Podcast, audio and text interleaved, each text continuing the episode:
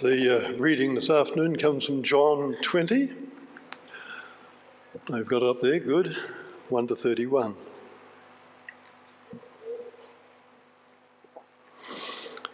Early on the first day of the week, while it was still dark, Mary Magdalene went to the tomb and saw that the stone had been removed from the entrance. So she came running to Simon Peter and the other disciple, the one Jesus loved, and said, They have taken the Lord out of the tomb, and we don't know where they've put him. So Peter and the other disciple started for the tomb. Both were running, but the other disciple outran Peter and reached the tomb first. He bent over and looked in at the strips of linen lying there, but did not go in. Then Simon Peter came along behind him and went straight into the tomb. He saw the strips of linen lying there, as well as the cloth that had been wrapped around Jesus' head.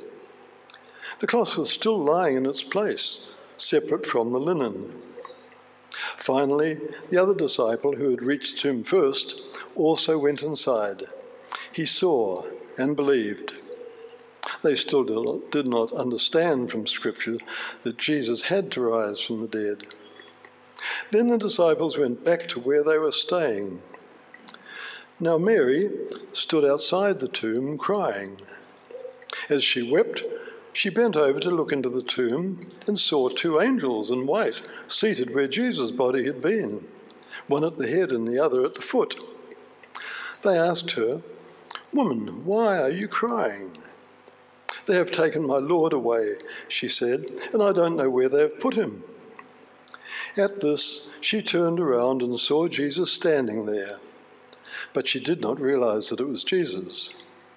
He asked her, Woman, why are you crying? Who is it you're looking for? Thinking he was the gardener, she said, Sir, if you've carried him away, tell me where you have put him, and I will get him. Jesus said to her, Mary. She turned toward him and cried out in Aramaic, Rabboni, which means teacher. Jesus said, Do not hold on to me, for I have not yet ascended to the Father. Go instead to my brothers and tell them, I am ascending to my Father and your Father, to my God and your God. Mary Magdalene went to the disciples with the news I have seen the Lord. And she told them that he, she had seen all that she, and she told them that he had said these things to her. On the evening of that first day of the week, when the disciples were together with the doors locked for fear of the Jewish leaders, Jesus came and stood among them and said, Peace be with you. After he said this, he showed them his hands and side. The disciples were overjoyed when they saw the Lord. Again, Jesus said, Peace be with you. As the Father has sent me, I am sending you. And with that, he breathed on them and said, Receive the Holy Spirit. If you forgive anyone's sins, their sins are forgiven. If you do not forgive them, they are not forgiven. Now, Thomas, also known as Didymus, one of the twelve, was not with the disciples when Jesus came. So the other disciples told him, We have seen the Lord. But he said to them, Unless I see the nail marks in his hands and put my fingers where the nails were and put my hand into his side, I will not believe. A week later, his disciples were in the house again, and Thomas was with them. Though the doors were locked, Jesus came and stood among them and said, Peace be with you. Then he said to Thomas, Put your finger here. See my hands. Reach out your hand and put it into my side. Stop doubting and believe. Thomas said to him, My Lord and my God. Then Jesus told him, Because you have seen me, you have believed. Blessed are those who have not seen and yet have believed. Jesus performed many other signs in the presence of his disciples, which are not recorded in this book. But these are written that you may believe that Jesus is the Messiah, the Son of God, and that by believing you may have life in his name. Well, um, what a wonderful chapter. Thanks, Richard, for that long reading but exciting reading. Uh, it's very different from where we ended last week. Where last week we ended the chapter with Jesus dead and buried in a tomb. Death, we are told, is unavoidable. There's a only two things that are unavoidable or are certain death and taxes. Woody Allen, the comedian, was famously asked once about death, and he said, I intend to live forever. And so far, so good. Good luck with that, Woody. About 18 months ago, I don't know if any of you have heard of this, about 18 months ago in the southern New South Wales town of Holbrook, a company called Southern uh, Cryogenics opened a facility where people can have their bodies fro- kept frozen until medical science discovers a cure for whatever has killed them. And then they'll be thawed out, cured, and sent back to live again. Well, I've got some good news and some bad news for those people, if, if they could hear me. And the good news is there may well be discoveries that could cure that what, they were, what they died from. The bad news is that even if it was possible to thaw them out and breathe life back into their frozen, lifeless corpses, they would still die. All that would have happened is that their death would have been postponed. People are brought back to life every day in hospitals. They use electric shock treatments, people use CPR and mouth to mouth resuscitation. Even in the Bible, two weeks before this, Lazarus was raised from the dead. But none of them are raised to eternal life. No one's resuscitated to eternal life. All of them are still going to die. What we are reading about and hearing the witnesses attest to here is that Jesus rose from the dead to eternal life, conquering death. If this is true, this is the most wonderful news to mankind we will ever hear. If there's some way to get a piece of this action, who wouldn't want to be a part of it if it's true? How can I know it's true?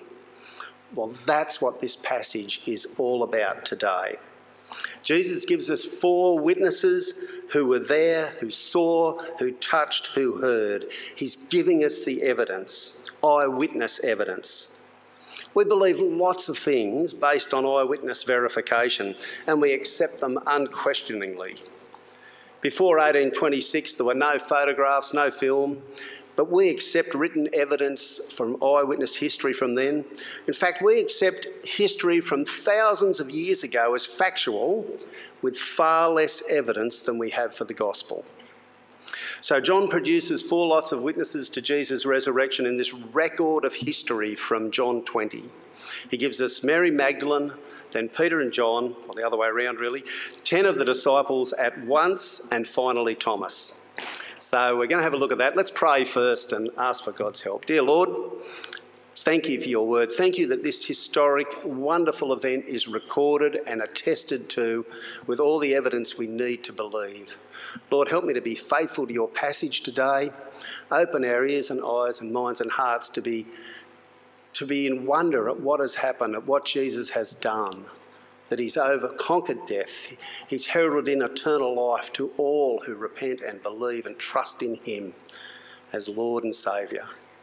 Yeah, fill us with a zeal and joy in that at what has happened and, and a, a massive realisation of the enormity of this and what it means, what it can mean for all people, everyone who comes to Christ. Pray it in Jesus' name. Amen. The first witness John introduces us to today is Mary Magdalene. We don't know a lot about Mary Magdalene. She's hardly mentioned before. One of the few other references to her is in Mark 16, where it says that Jesus drove seven demons out of her. So today, people would say this woman has a history of mental illness. Under Jewish law, the testimony, testimony of a woman was invalid.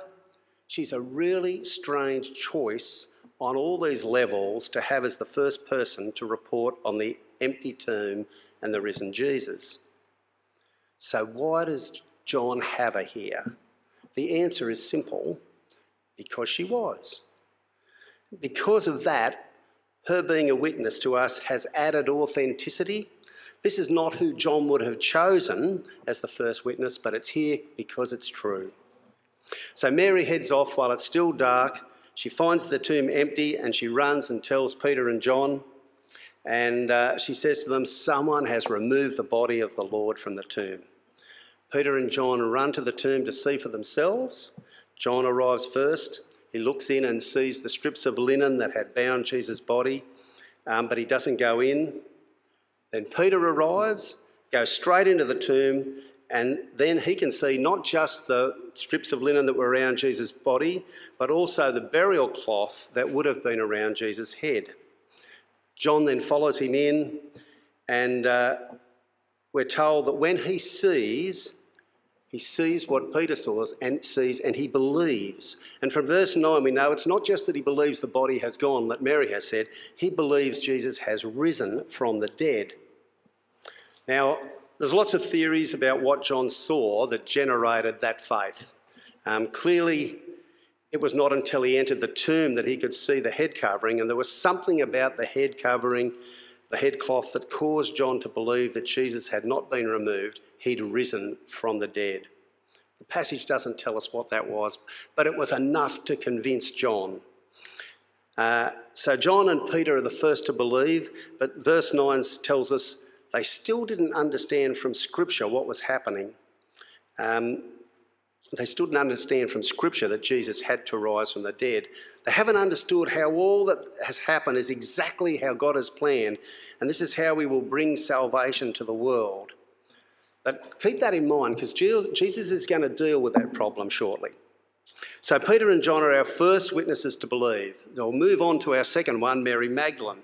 So, Peter and John head home, but Mary stays at the tomb and she's crying. She still believes that the body has been stolen or removed. And then two angels appear, and they, one of them says to her, Woman, why are you crying?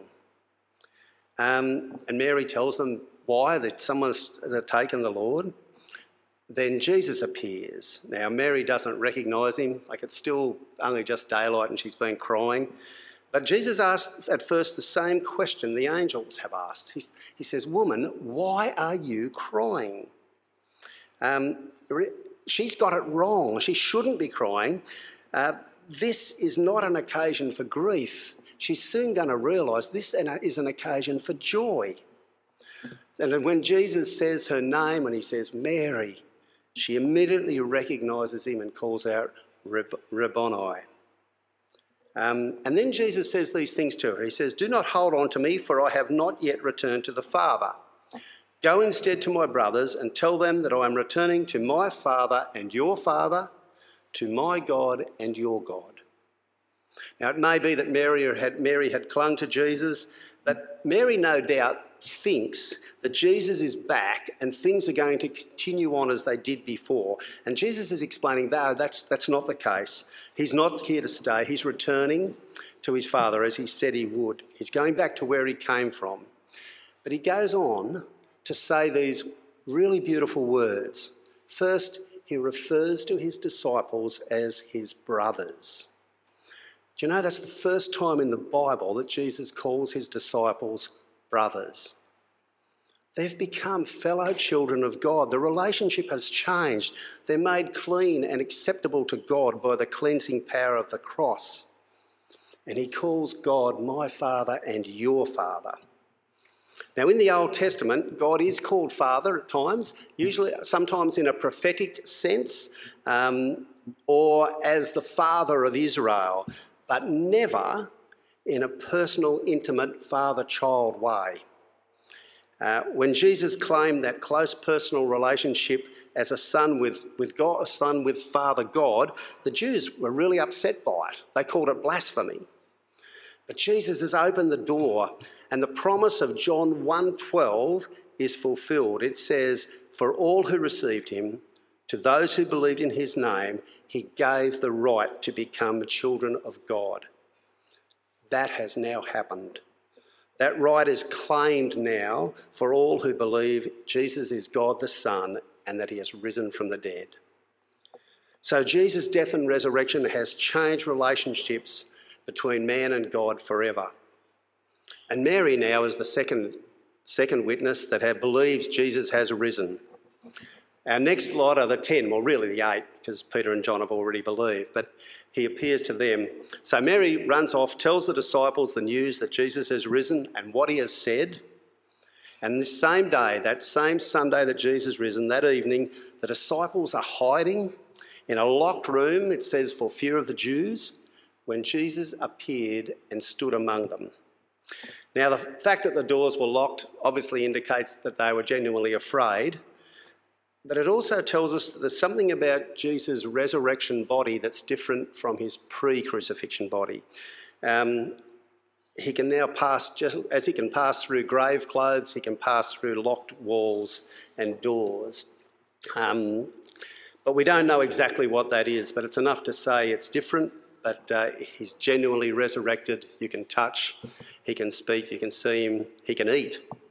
So Jesus' first words to the disciples are, Peace be with you. Now, back uh, in 1427, Jesus had promised this peace to his disciples. He says, Peace I leave with you, my peace I give to you.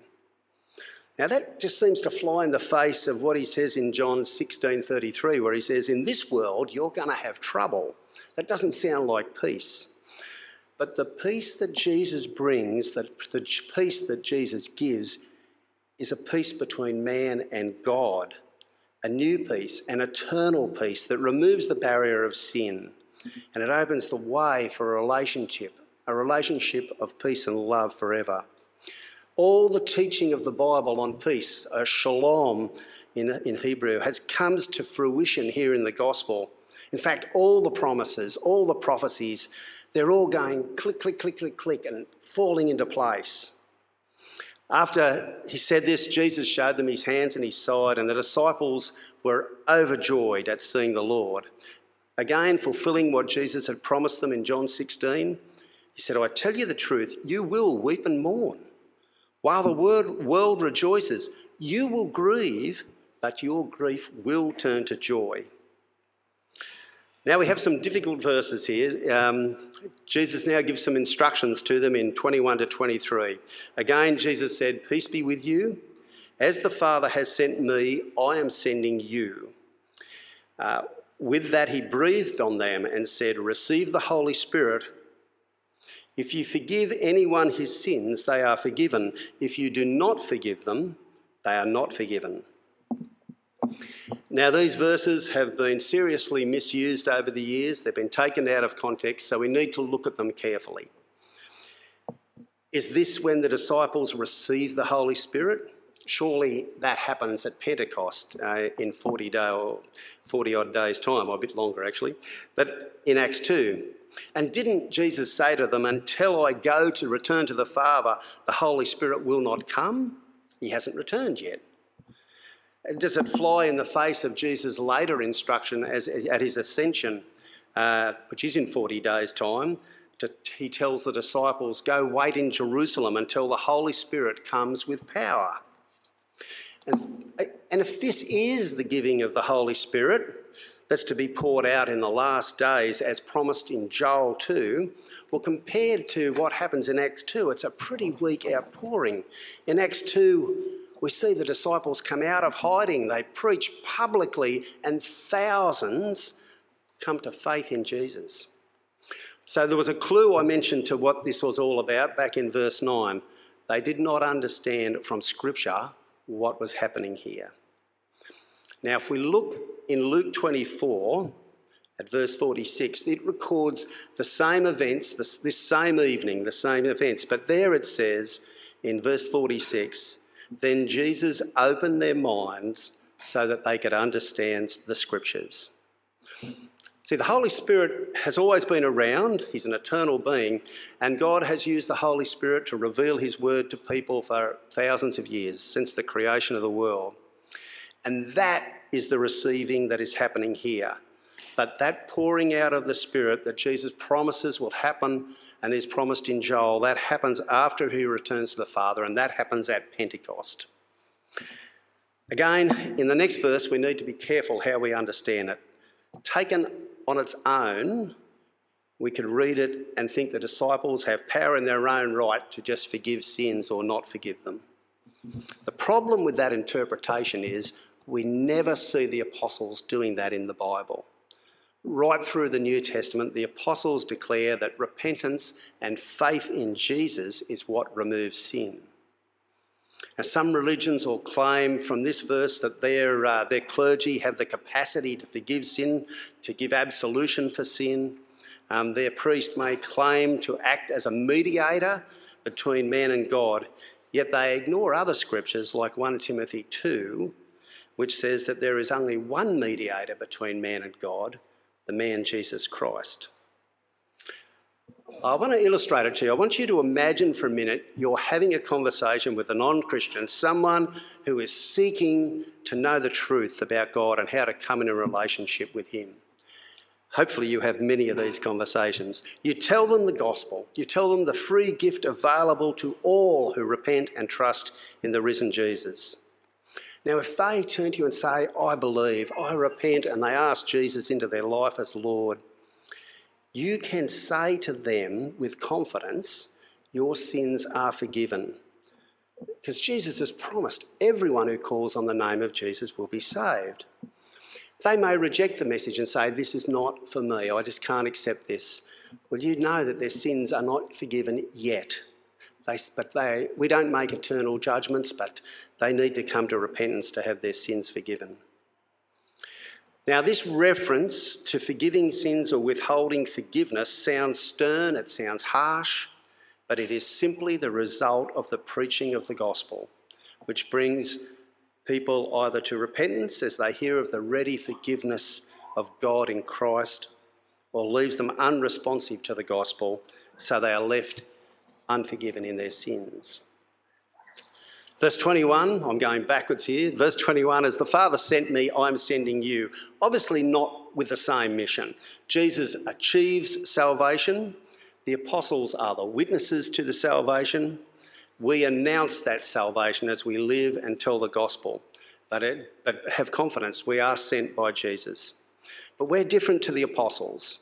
They had a unique role. Jesus tells them in John 14 26, the Holy Spirit will t- teach you all things and will remind you of everything I have said to you. Those spirit inspired words from the apostles are given to us in the Bible. That is finished, that's done. So, as Jesus is sent by the Father, the apostles are sent by Jesus and they establish the church uh, and the church is to continue telling the good news until Jesus returns. So that's our third group, the, uh, the 10 or the 8 that hadn't yet believed come to believe when they meet the risen Christ. Our final witness to the resurrected, resurrected Jesus is Thomas. So Thomas wasn't with the other 10 disciples uh, when Jesus appeared that first Sunday morning. And when he is told about it, he refuses to believe. Uh, he says, Unless I see the nail marks in his hands and put my fingers where the nails were, unless I put my hand into his side, I will not believe. Now, Thomas has been living and travelling with these 10 men for three years, and yet he doesn't believe what they tell him. That's, that's pretty sad. But I'm pleased he didn't because what happened next uh, causes, causes Thomas to make one of the greatest and clearest declarations in, from the Bible in history. Uh, so the next Sunday, they're locked in a room again, but this time Thomas is with them. Jesus appears and again says, Peace be with you. He then, then said to Thomas, Put your finger here, see my hands, reach out your hand and put it into my side. Stop doubting and believe. And Thomas now declares to Jesus and to the world, My Lord and my God. If anyone comes to you and says that Jesus isn't God, you can take them to this verse. It's not only crystal clear that Thomas is saying here Jesus is God, but Jesus accepts it. He doesn't rebuke him. Jesus accepts, accepts the title and, in fact, says that those in the future who believe what Thomas has just said, those who believe without seeing are blessed. That's you. Blessed are those who have, who have not seen and yet have believed. That's Lake Mac. That's everyone today who trusts in Jesus. That's John's purpose in writing this gospel. In verse 31, he says, But these are written that you may believe that Jesus is the Christ, the Son of God, and that by believing you may have life in his name. Isn't it amazing the change that Jesus' resurrection has brought about? At the end of last chapter, we had Jesus dead and in a tomb. Here at the end of chapter 2, we have Jesus back to life, death conquered, the gift of resurrected life eternal is now a free gift to all who believe. I've only got a couple of points of application. The first one is that we are, we are witnesses, we are gospel witnesses. We have the eyewitness evidence to the resurrection here in John, plus many others. There are 40 days between Jesus' resurrection and his bodily ascension into heaven. And in verse 30, John says that during those 40 days, Jesus did many other signs and appearances. Paul records that Jesus appeared many times over those 40 days to many people, to over 500 at just one time alone. In verse 31, John is saying, We have all the evidence we need to believe. And these witnesses, they didn't come from a position of some kind of mental delusion, seeing just what they wanted to see. In fact, the opposite. They all started off rejecting the idea that Jesus had, had risen from the dead. It was only Jesus physically appearing to them that convinced them to believe. And such was their belief that 11 of those disciples went to their death still claiming that Jesus was the Son of God and he rose from the dead. That's conviction. Why would they do that? Why would Christians around the world still do that? Because the promise of joy and life in Christ eternal far outweighs the transient life and pleasures of this world. If you're a Christian, you have accepted the evidence you are now called to live out and tell out your Christian faith.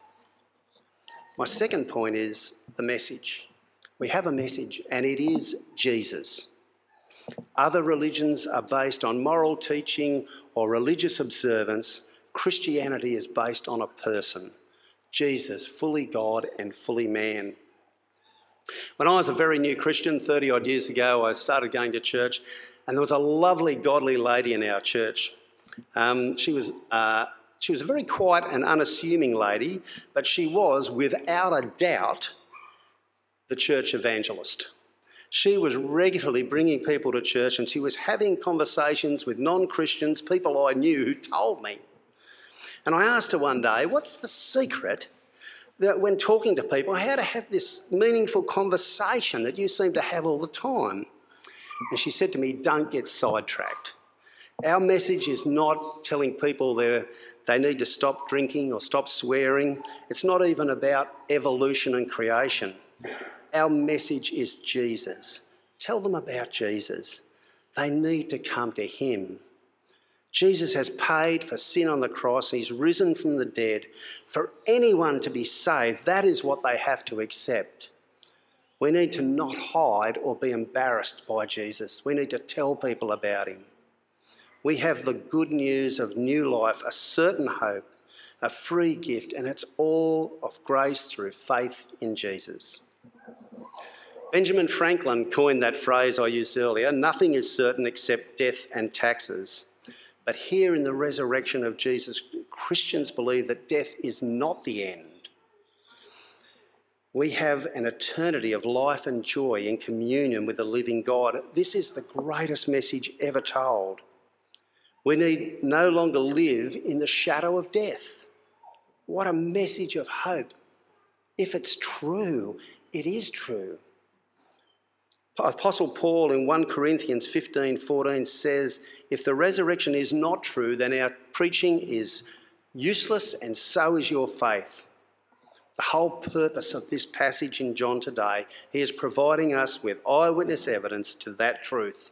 Jesus rose from the dead. As Christians, we believe that he has risen, he reigns, all authority in heaven and on earth has been given to him. We need to embrace that truth.